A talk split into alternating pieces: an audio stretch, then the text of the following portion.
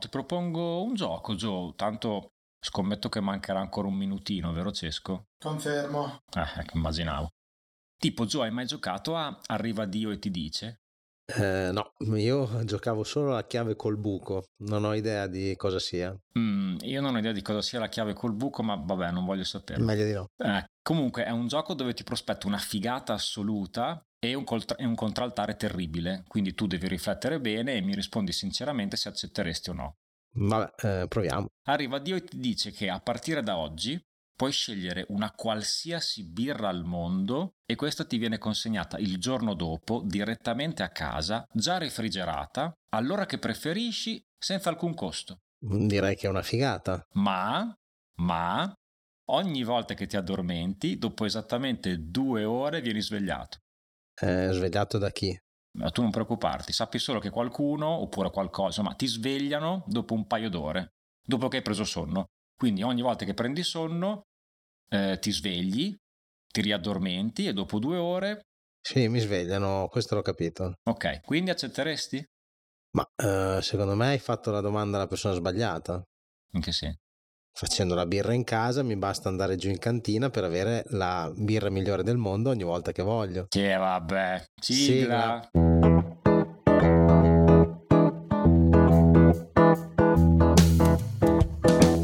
Oh, bentornati all'ultima challenge di stagione. Giova, sei pronto? Sì, anche perché io adoro le challenge, soprattutto perché si beve il doppio.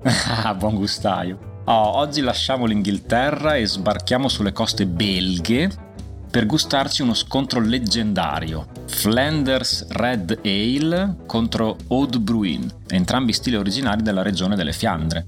Il primo stile, come detto, è il Flanders, che appunto significa Fiandre, Red Ale, e nel nome c'è già tutto, ovvero si tratta di una birra delle Fiandre ad alta fermentazione dal colore rossastro. Poi vediamo meglio cosa significa questo rossastro. In realtà questo stile può essere chiamato anche Flemish Red Ale, dove Flemish significa fiammingo, quindi sempre un aggettivo che ne rimarca l'origine geografica e in particolare la zona di origine è quella occidentale, quindi verso la Francia. Il secondo stile invece è Oud Bruin, la cui traduzione letterale è vecchia bruna e ha origine mh, più verso Bruxelles, nelle Fiandre centrali, dal non confondersi con le Oud Bruin olandesi, che sono invece delle lager scure particolarmente leggere. Esiste ad esempio un Heineken Oud Bruin che fa poco più di 2 gradi alcolici, ma che ha davvero mh, poco a che fare con uh, questo stile belga che invece è uh, caloroso, corposo e alcolico fino anche ai 7-8 gradi. Le due città di riferimento per questi stili sono le città di Rosler per la Flanders e la città di Oudenaarde per la Oudbruin. La particolarità è che queste due città distano tra loro soltanto 40 km. Matte, ti ricorda un'altra challenge questo fatto? Eh sì, sì infatti eh, rivalità e storia sono molto simili a quella della challenge tedesca. Anche lì due stili molto peculiari, nati a distanza di poche decine di chilometri e che sono sopravvissuti non senza difficoltà fino ai giorni nostri. Un altro punto in comune è che storicamente non vi era distinzione fra gli stili, quindi inizialmente erano la stessa cosa, eh, l'unica differenza era geografica. Possiamo tranquillamente parlare di stessa ricetta, stesso processo produttivo, a tutti gli effetti sono nati come lo stesso stile. Poi col passare del tempo ricette e processi si sono un po' diversificati eh, un po' come accadrebbe con due ceppi linguistici che vengono separati e quindi una piccola differenza qui, un'altra là, una giustatina ancora e nel giro di qualche decennio, voilà, due stili birrari. Poi due guerre mondiali, l'avvento delle lager, insomma è un canovaccio che abbiamo già visto e progressivamente hanno reso questi due stili delle Fiandre impopolari e se oggi sono sopravvissuti è solo grazie a un manipolo di produttori eh, che ha come capofila Liefmans eh, per le Old Bruin e Rodenbach per le Flanders. Sì, in generale possiamo dire che entrambe sono birre brune a causa della lunga eh, bollitura a cui viene sottoposto il mosto. Sono entrambe invecchiate in botti di rovere fino a 2 o 3 anni e spesso vengono fatti dei blend, quindi vengono mescolate annate di birre più vecchie con uh, annate di birre più giovani. Una delle caratteristiche principali di queste birre è l'acidità che tende quasi al vinoso. Questi stili infatti sono classificati tra le sour beer, quindi birre acide. Questa acidità però viene conferita in due modalità diverse. Non si tratta in questo caso di fermentazioni spontanee, ma nel caso delle Flemish Red Ale l'acidità è legata alla presenza di lattobacilli e del lievito brettanomice, simile a quello che viene usato per le trappiste per la Orval, che è nelle pareti delle botti in cui eh, invecchia la birra, mentre per l'oat brewing si utilizzano proprio dei lieviti con lattobacilli che danno questo diciamo uh, flavor acido in fermentazione. Sì, facciamo un piccolo excursus eh, su questo discorso dei lieviti. I Brettanomyces vengono solitamente definiti selvaggi perché appartengono ad una famiglia diversa da quella dei tradizionali lieviti che vengono impiegati per birrificare. Hanno caratteristiche differenti e nella maggior parte degli stili birrari e delle produzioni la loro presenza è in realtà considerata un difetto e anche grave perché introducono dei sentori acetici, esteri cosiddetti off flavor, quindi fuori contesto rispetto allo stile. Però, come spesso succede, nelle mani sapienti di alcuni birrai eh, questi lieviti possono diventare un'arma molto potente e generare sapori fruttati, intensi e gradevoli. Inoltre sono dei lieviti in grado di nutrirsi di una vasta gamma di zuccheri semplici e complessi, comprese le destrine, che ad esempio i lieviti di alta e bassa fermentazione non sono in grado di digerire. Quindi il risultato è che le birre lievitate con eh, il Brettanomice risultano poco caloriche. Pensa che questo lievito è considerato un po' uno spauracchio per tanti birrificatori, infatti se riesce ad infiltrarsi in un impianto di fermentazione è molto difficile da estirpare perché si infila nelle piccole cavità de- dell'inox e quindi andarlo anche a pulire può risultare molto difficile e quando si vanno a produrre altre birre successive in cui in realtà non si vuole questo sentore dato eh, dal Brettanomice, le birre potrebbero risultare rovinate e non riuscendo a pulire l'impianto spesso in alcuni casi ho sentito anche che l'impianto è stato dovuto sostituire migliaia di euro buttati nel pattume esatto. diciamo che ci sarebbero poi tantissime altre curiosità su questo ceppo di lieviti ma più in generale sui lieviti ma su questo tema stiamo lavorando e diciamo non spoileriamo nulla in attesa della prossima stagione ai ai ai spoiler alert dai meglio chiudere qui prima che spifferi tutto e passiamo alle nostre esperienze di birra? Assolutamente, sigla. sigla.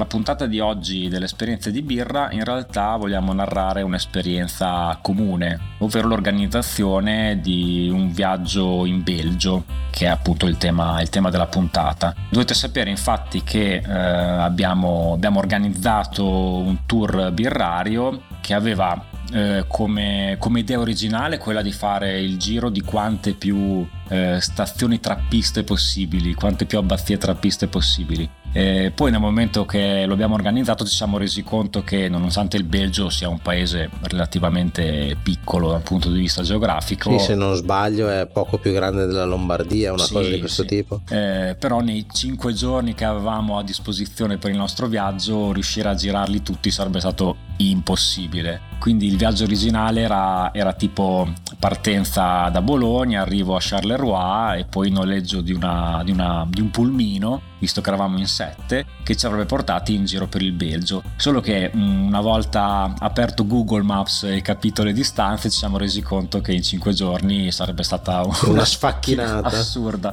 Erano tipo mille chilometri da, eh, da colmare con delle distanze fra un posto e l'altro esagerate, anche perché ci sono i tre trappisti, quelli della Vallonia, che sono molto a sud, con delle strade che girano in mezzo alle foreste, in mezzo anche a delle colline. Quindi, quindi era anche un tour più, chiamiamolo, panoramico. Molto panoramico, molto naturalistico. Poi invece tutti gli altri delle, delle Fiandre sono un po' sparpagliati, quindi alcuni addirittura eh, anche in Olanda bisognava passare il confine, altri bisognava andare da tutt'altra parte, tipo Westvleteren che è attaccato alla Francia, quindi sarebbe stato un tour assurdo. Però magari c'erano delle città lì vicino più interessanti anche da visitare, non so come Gand, eh, Bruges, Bruges sì. esatto, esatto. E quindi alla fine abbiamo, abbiamo deciso di creare altri tre itinerari più piccolini, circa di 600 km, che insomma erano più gestibili per, eh,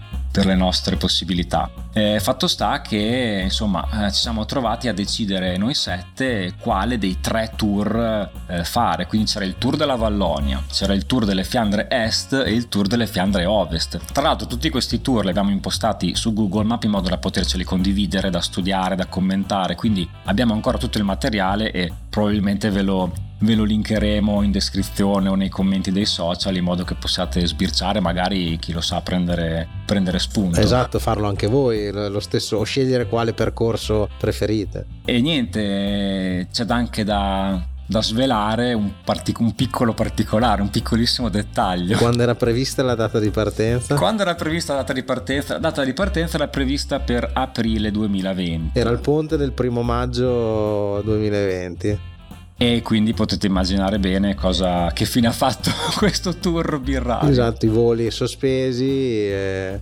Sì, e ci è cascato addosso una pandemia mondiale quindi sostanzialmente i nostri sogni si sono abbastanza infranti e quindi 1000 euro di Ryanair che ci hanno messo mesi per tornare a casa e noleggio del pulmino da da disdire e soprattutto una gran voglia di fare questo tour che ci è rimasta addosso. Non molliamo comunque, l'idea rimane, il sogno non, non, è morto, quindi... Anzi, visto che vi linkeremo questi tre tour, eh, facciamo tipo un contest. Eh, esatto. mettiamo ai voti quale sarebbe il tour più interessante e quello che vince a questo punto, visto che eravamo molto indecisi, eravamo. Sì, eh. alla fine era, erano alla pari. C'era chi preferiva uno e chi preferiva l'altro, ma non c'era un chiaro vincitore. Eh sì, c'erano pro e contro in tutti e tre eh, i tour. Magari quindi... se qualcuno che ci ascolta ha già visitato queste zone ci può anche aiutare eh, con darci, dei consigli sì, sì, sì, a, esatto. a, chiarirsi le idee, a scegliere, a scegliere il percorso migliore.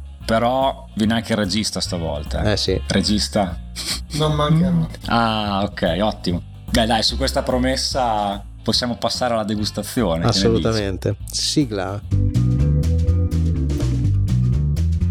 Eccoci qua pronti per eh, la uh, nostra challenge. Uh, la prima birra che andiamo a degustare è la Rodenbach Classic, una Flanders Red Ale. Partiamo col raccontare un po' di storia del, del birrificio. Uh, questo è un birrificio che nasce dalla famiglia Rodenbach che già nel 1890 Uh, tra le sue fila una serie di personalità importanti, tra cui militari, poeti, scrittori, rivoluzionari, politici, ma il ramo della famiglia che noi interessa è quello composto da Pedro che insieme alla moglie nel 1836 apre a Rosler una fabbrica di birra, ma è poi il figlio Eugene eh, che porta questa impresa al successo dopo aver fatto vari studi all'estero, studiò la vinificazione della birra e ottimizzò il processo di eh, maturazione nelle eh, botti di rovere dette Föders. Eh, la sala di maturazione eh, del birrificio Rodenbach contiene 294 botti alcune invecchiate per ben 150 anni, che sono ormai un patrimonio industriale della comunità fiamminga. L'azienda oggi eh, appartiene al gruppo Palm Brewers. Se andiamo ad analizzare mh, la bottiglia, è una bottiglia abbastanza semplice, con un'etichetta bianca con uh, la scritta di colore nero e il logo con la R rossa, mentre nell'etichetta posteriore eh, oltre agli ingredienti, eh, diciamo come immagine di sfondo si vede quella che sembra essere appunto una stanza di invecchiamento perché si vedono appunto delle, delle botti sfumate, diciamo. È una bottiglia da 25 eh, centilitri e questa birra ha 5 gradi e 2. Andiamo ad osservarla un po' questa birra. Allora, nel bicchiere si presenta con una schiuma abbastanza persistente di color beige a grana mista. Questa birra ha un colore come, come il nome dice bene, tendenzialmente rossastra, quindi rosso marroncino ed è piuttosto piuttosto limpida. Al naso è molto particolare perché eh, le prime sensazioni che regala sono quelle quasi della, del, della stalla, del sudore, sono, sono quasi eh, delle, delle, note respingenti. Poi in realtà se uno ha la pazienza di eh, riprovare 3 o 4 volte, magari riscaldarla un po' fra le mani, iniziano ad affiorare altri sentori come quelli della frutta rossa, come quelli del vinoso, dell'acetico e quindi ti fa capire che è una birra particolarmente complessa e che devi prepararti un minimo prima di, di degustarla. Tu ti senti diciamo pronto? che al, al naso mi dà eh, tutto l'opposto di quelle che sono le sensazioni rilasciate dal luppolo, cioè il luppolo qui non, non mi risulta non pervenuto e sento appunto molto la parte fruttata e un minimo di, di speziato e poi come hai detto tu mi arriva l'acetico, il vinoso eh, al naso. Eh. Ti sembra di aprire un vecchio cassetto nelle case di campagna dove magari tieni le carte da gioco, quelle, quelle, sensazioni proprio ancestrali, quasi da cantina, è molto particolare. Sono curioso di, di berla. In realtà in bocca non ha queste sensazioni così estreme, eh, così respingenti. Eh, ha anche un corpo che non mi aspettavo, eh. la sento mm, abbast- cioè un, un, corpo medio, me, la, me l'aspettavo non so perché meno, meno corposa come, come birra. Mi ha lasciato la bocca un po' diciamo allappata e poi cioè, beh, c'è, c'è, sicuramente questa, questa, nota, questa nota acetica. In realtà, fra il malto e il luppolo, direi che prevale il malto. La componente dolce è proprio, è proprio spinta. Fortunatamente, quasi fortunatamente dico acetico perché sarebbe troppo dolce se no. Invece, con questa nota acetica si riequilibra un po' la bevuta. Se sì, no e non è neanche eccessivamente acetica, ma è godevole proprio perché comunque è anche dolciastra, non è solo acida. Sì, sì, infatti rispetto al naso è completamente differente, tipo non ti sembra quasi nel retrogusto di sentire delle note di, quasi di vaniglia? Cioè, se, sento qualcosa che mi ricorda molto quel dolce della vaniglia, quel, quel, sapore un po' particolare. Io sento dei sentori maltati, tostati. Quindi caramello. Mm. Esatto, soprattutto mi rimangono, cioè la parte acetica ce l'ho finché la, la birra è in bocca, quando l'ho deglutita mi rimane di più la componente dolce, dolce maltata. Sì, poi c'è anche questa, questa carbonazione che mh, mm, secondo me aiuta nella bevuta perché è sempre il discorso dell'equilibrio, cioè ti regge la birra in bocca in modo che tu puoi sentirne le, tutti i vari sapori e poi quando deglutisci ti torna sul dolce, la vaniglia, il caramello. E a me è piaciuta molto, devo dire è un'ottima birra. È uno stile probabilmente non per tutti, però è un'ottima, è un'ottima birra. Direi di passare alla prossima. Passiamo alla Oud Bruin. La prossima contendente di questa challenge è la Leafmans Gudenband come prima facciamo un minimo accenno alla storia del birrificio. Allora, la storia del birrificio Liefmans inizia nel XVII secolo, quando Jacobus Liefmans iniziò l'attività di produzione di birra a Oudenarde. L'impianto di produzione sulle rive del fiume Schelde nasce ben 300 anni fa. Ancora oggi si può vedere l'edificio originale in mattoni rossi proprio sulle rive del fiume, che adesso è adibito a, a museo visitabile. Nel XX secolo Liefmans, grazie all'intuizione di Rosa Merckx, la prima brewmaster donna della storia, iniziò a riempire i serbatoi di maturazione con delle ciliegie nere che venivano portate dagli agricoltori della zona. Grazie a questa intuizione, la birra alla ciliegia, come stile Le Cric, diventa il marchio di fabbrica di questo birrificio, che fu anche il primo ad avvolgere a mano le sue birre in fogli di carta velina come eh, mossa di marketing. La birra però che andiamo a bere oggi appunto è una Oud Bruin, eh, se andiamo a vedere la, la bottiglia è una bottiglia da 33 CL eh, con questa birra a 8 gradi. Eh, l'etichetta è un'etichetta posta in diagonale con eh, la scritta Leafmans in, uh, in blu uh, e lo sfondo color bianco su cui risalta la figura di appunto Rosa Merckx che rimane comunque una figura importante per il birrificio. Direi che possiamo passare alla degustazione. Allora, il naso di questa birra è completamente diverso dalla precedente e sembra più di... Questa mi ricorda ancora più stalla di prima. ancora più stalla. E non ti dà il, il, sentore però tipo di un amaro, di uno sherry, eh, ha un po' il naso che ricorda i frutti rossi. Molto maturo, cioè... Sì, quasi, quasi, quasi, and- quasi andati. Sì. Sì, in effetti la cantina della casa del nonno in campagna. Proprio sono, sono tornato bambino quando aprivo quella porta e venivo investito da questi, da questi odori.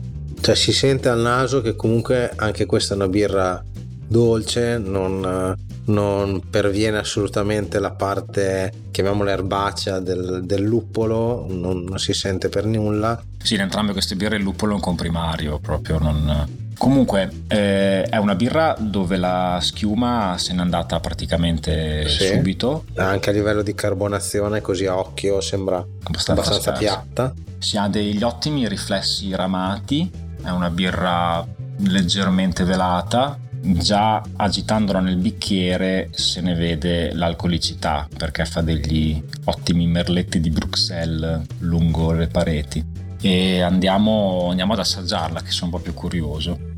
Sì, si conferma dolce. E mi aspettavo dei sapori più, più importanti, più, più, invasivi. In realtà è una birra costruita senza, senza picchi, non sento Ora, è un'acidità diversa da quella di prima, un po' più astringente secondo me, però mh, mm, non sento ad esempio la componente maltata che sentivo prima, sento molto più calore adesso in, in Beh, gola, certo, ovviamente gradi. 8 gradi si sentono, però sì, è un po' più piatta rispetto... Eh, io non so se averle bevute a così breve distanza può aver inciso su questa degustazione, perché effettivamente sono birre che solitamente si bevono ma abbastanza da so in solitaria, quindi non vengono, non vengono servite e degustate con così breve tempo. È molto però. più fruttata rispetto a quella di prima, secondo me, in cui risultava più il maltato. Qui sì, la frutta rossa quasi si eh, poteva Qua si prende tantissimo la frutta rossa. Tantissimo. E, però, mh, nonostante la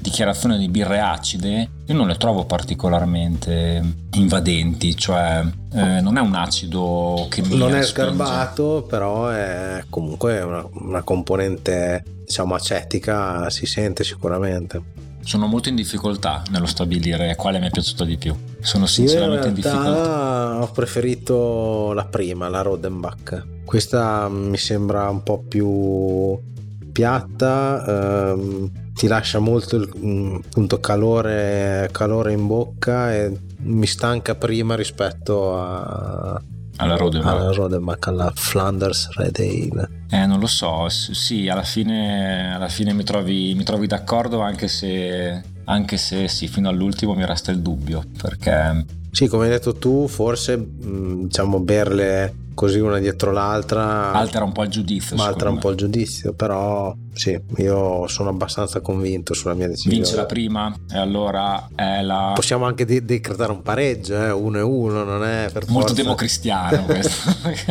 Va bene allora per, la, per, l'ultima challenge di stagione decidiamo un pareggio che non scontenta che non scontenta nessuno per quanto riguarda la stagionalità, è ovvio che sono birre invernali che vengono servite in bicchieri cosiddetti balloon, quindi dalla forma eh, rotondeggiante e che conservano i sentori all'interno del bicchiere fino a che non lo si inclina per, per berla. La temperatura di servizio è di circa 8 gradi per la eh, Rodenbach, eh, mentre è più alta verso i 12-13 gradi per la um, Gudenband. Come abbinamenti di cibo eh, sono birre non facilmente abbinabili, però possiamo sbilanciarci con con formaggi o carni dai gusti particolarmente intensi oppure dei fritti fino ad arrivare alle torte di frutta Per quanto riguarda eh, tua, il tuo scenario ideale per bere questa birra?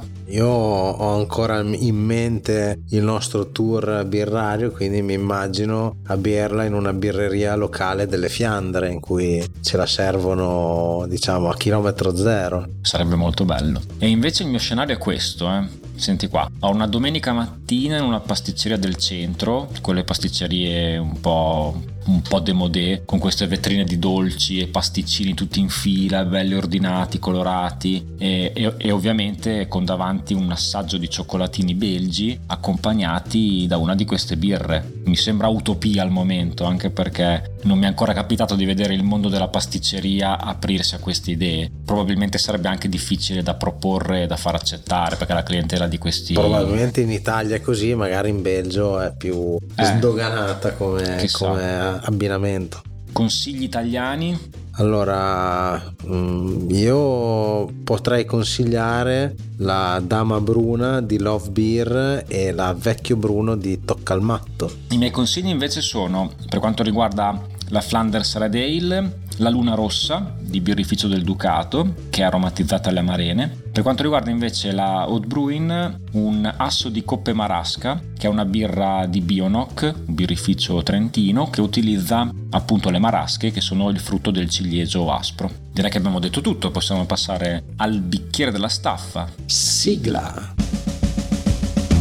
Oh, il tema del bicchiere della staffa di oggi eh, ma prima di dirlo facciamo una premessa così capiamo meglio il contesto e qual è nato questo bicchiere della staffa. Allora, io e Giova siamo sì appassionati di birra, ma siamo entrambi anche informatici, quindi sappiamo i meccanismi che muovono la pubblicità online. Perciò noi che mh, finiamo per acquistare spesso birra in e-commerce eh, online, ci ritroviamo poi che tutti gli altri siti che visitiamo sono pieni di pubblicità, eh, banner e quant'altro che ci propongono altra birra, kit di home brewing e cose così, quindi Ehm, oltre a questo ci sono anche articoli di blog o, o pseudo blog che in realtà sono dei gran clickbait legati alla birra, quindi il classico clicca per scoprire i benefici della birra oppure prova la dieta della birra. Quanto sarebbe bello se esistesse davvero una dieta della birra? io sarei 50 kg. oppure quello che non ti dicono sulla birra e cose così. E quindi abbiamo pensato di rispondere ad alcune domande che giustamente eh, potrebbe farsi eh, chi si trova davanti a questi banner pubblicitari. Tipo partiamo dalla prima e dalla più classica. La birra fa ingrassare? Come eh, la risposta a tutte le domande è dipende. Classico. Infatti, come per tutti i cibi, se si prende solo separatamente, anche non so, l'insalata nelle eh, dosi sbagliate, nelle condizioni sbagliate, può eh, fare ingrassare, ma è chiaro che stiamo parlando di dosi e condizioni talmente estreme che difficilmente si verificano davvero. Quindi facendo un discorso più generale, quanto più conosciamo un cibo, eh, più consapevolezza abbiamo di come, eh, quando e quanto consumarlo. Iniziamo col dire che la birra è una, sì, una, è una bevanda alcolica e che ogni grammo di alcol equivale a circa 7 kcal, che sono tantissime. 100 ml di birra, a seconda dello stile, possono trasformarsi nel nostro corpo in 40, 50 o addirittura 80 kcal. Per darvi un'idea, una 33 CL di Leafmans, che è la birra che abbiamo appena degustato, arriva a più di 300 kcal. Eh sì, che sono tantissime e a questo va aggiunto il fatto che l'alcol eh, agisce sulla digestione, in particolare interrompe l'ossidazione dei grassi.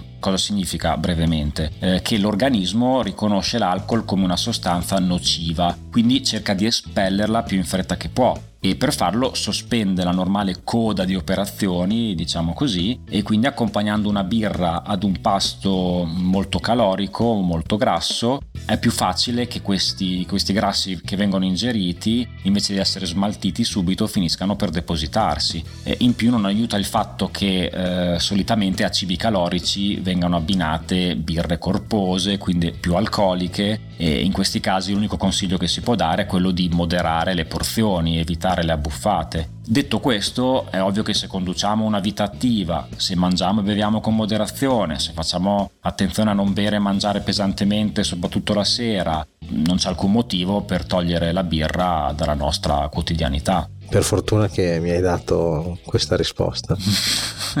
Passiamo alla seconda domanda quali sono realmente le proprietà benefiche della birra? Per rispondere, eh, diciamo, riprendiamo un attimo i concetti che abbiamo già, alcuni concetti che abbiamo già espresso nelle, nelle puntate precedenti. Risalendo al, al Medioevo, eh, la birra era considerata una bevanda, diciamo, sana, eh, antibatterica ed energizzante. Infatti, eh, l'acqua veniva principalmente prelevata da fiumi o laghi o comunque magari zone stantie e quindi era potenzialmente piena di, di batteri dannosi. La bollitura dell'acqua, che appunto viene, viene fatta nella produzione della birra, protegge da questo, da questo problema uccidendo gran parte della flora batterica. Inoltre la, la birra è una, è una, bevanda calorica, appunto grazie all'alcol, alla presenza dell'alcol, e, e, questo faceva sì che fosse anche una bevanda di sostentamento per, per, per le persone che magari non, non, avevano accesso a quantità di cibo così, così elevate. La birra contiene poi eh, vitamine, proteine, sali minerali, aminoacidi essenziali e carboidrati, quindi è comunque un alimento abbastanza, abbastanza completo. completo. Mm, sì. e, gran parte dei birrifici sorgevano nei monasteri, perciò eh, i villaggi, proprio grazie alla birra distribuita dai monasteri, trovavano molto sostentamento. Sì, facendo qualche, qualche, passo avanti, qualche secolo dopo, entriamo nell'età del colonialismo e, e, scopriamo che la birra era fondamentale a bordo delle navi per combattere lo scorbuto. Che cos'è lo scorbuto? Che ai giorni d'oggi effettivamente è una malattia piuttosto rara. Si tratta di una carenza di vitamina C. Il nostro corpo infatti non è in grado di sintetizzare questa vitamina, perciò dobbiamo assumerla. Eh, I cibi che più di tutti contengono vitamina C sono ovviamente frutta e verdura verdura, però in piccole quantità è presente anche nella birra. Quindi lo scorbuto che è stato studiato per secoli eh, ha, ha, trovato una sua spiegazione solo nel 1932 quando si è capito che cosa lo provocasse appunto questa, questa carenza di vitamina C. Quindi durante il periodo colonialista, ben prima di questa data, l'unico rimedio che veniva considerato efficace era quello di caricare gra- grandi quantitativi di birra sulle navi dirette nelle colonie più lontane e di servirla a tutti i marinai. Questo garantiva mh, questa sorta di protezione ai marinai eh, che non si ammalavano di scorbuto. Successivamente ci fu il periodo del proibizionismo in cui dopo la prima guerra mondiale molti paesi imposero il blocco alla maggior parte delle, delle bevande alcoliche. Ad esempio in America fu un blocco totale mentre in altri paesi come il Belgio ma anche alcuni stati federali della Germania era permesso il consumo solo di bevande a basso tenore alcolico e da qui come abbiamo già detto in alcune puntate precedenti precedenti permise diciamo, lo sviluppo e l'evoluzione di alcuni stili di birra che andavano a rimpiazzare la, la, la mancanza dei, dei superalcolici che per motivi appunto di blocco o di aumento delle tasse erano stati, erano stati diciamo, interrotti. Per questo motivo aumentò in questo periodo la produzione e il consumo di birra facendola diventare una delle, una delle bevande più, più diffuse in favore dei superalcolici che comunque risultavano più, più, dannosi per la salute a causa del, dell'elevato, dell'elevato, contenuto di alcol. Sì, a proposito dell'elevato contenuto di alcol, un'altra eh, forma d'uso eh, della, della, birra è quella per mh, mm, curare le forme gravi di alcolismo eh, soprattutto quelle gravi, quando il corpo è talmente assuefatto che una sospensione completa e improvvisa provocherebbe danni ancora peggiori. Infatti una sospensione immediata può portare a stati d'ansia, ad attacchi epilettici, ad allucinazioni, anche a problemi cardiaci, perché appunto il corpo è talmente abituato ad assumere quel quantitativo di alcol che eh,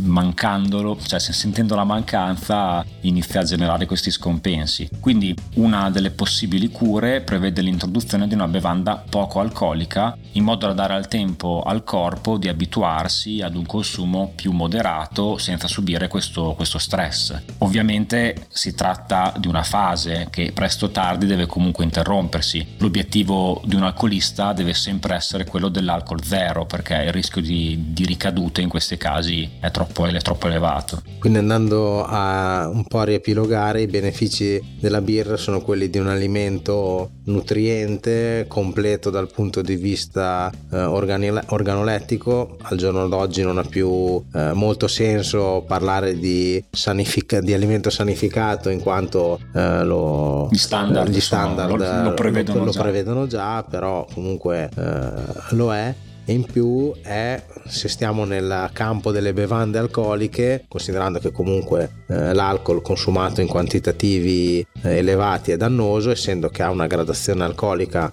relativamente bassa è meno dannoso di, di, altre, di altre, bevande. Ovviamente eh, va ricordato appunto che bisogna farne un consumo responsabile, soprattutto se si è alla guida. Assolutamente sì. Bene, anche oggi siamo giunti al termine, grazie a tutti voi che ci ascoltate e in particolare a Martin dalla Francia che a proposito della puntata dove abbiamo parlato della birra Quack e del suo speciale bicchiere ci ha scritto per dirci che se si versa appunto una quack in un bicchiere differente, il colore eh, risulta, eh, risulta diverso. È una curiosità che non conoscevamo, quindi ti ringraziamo per la segnalazione. Il podcast torna tra una settimana per la puntata speciale di Natale e quindi non mancate. Un saluto e a presto con due microfoni e una birra.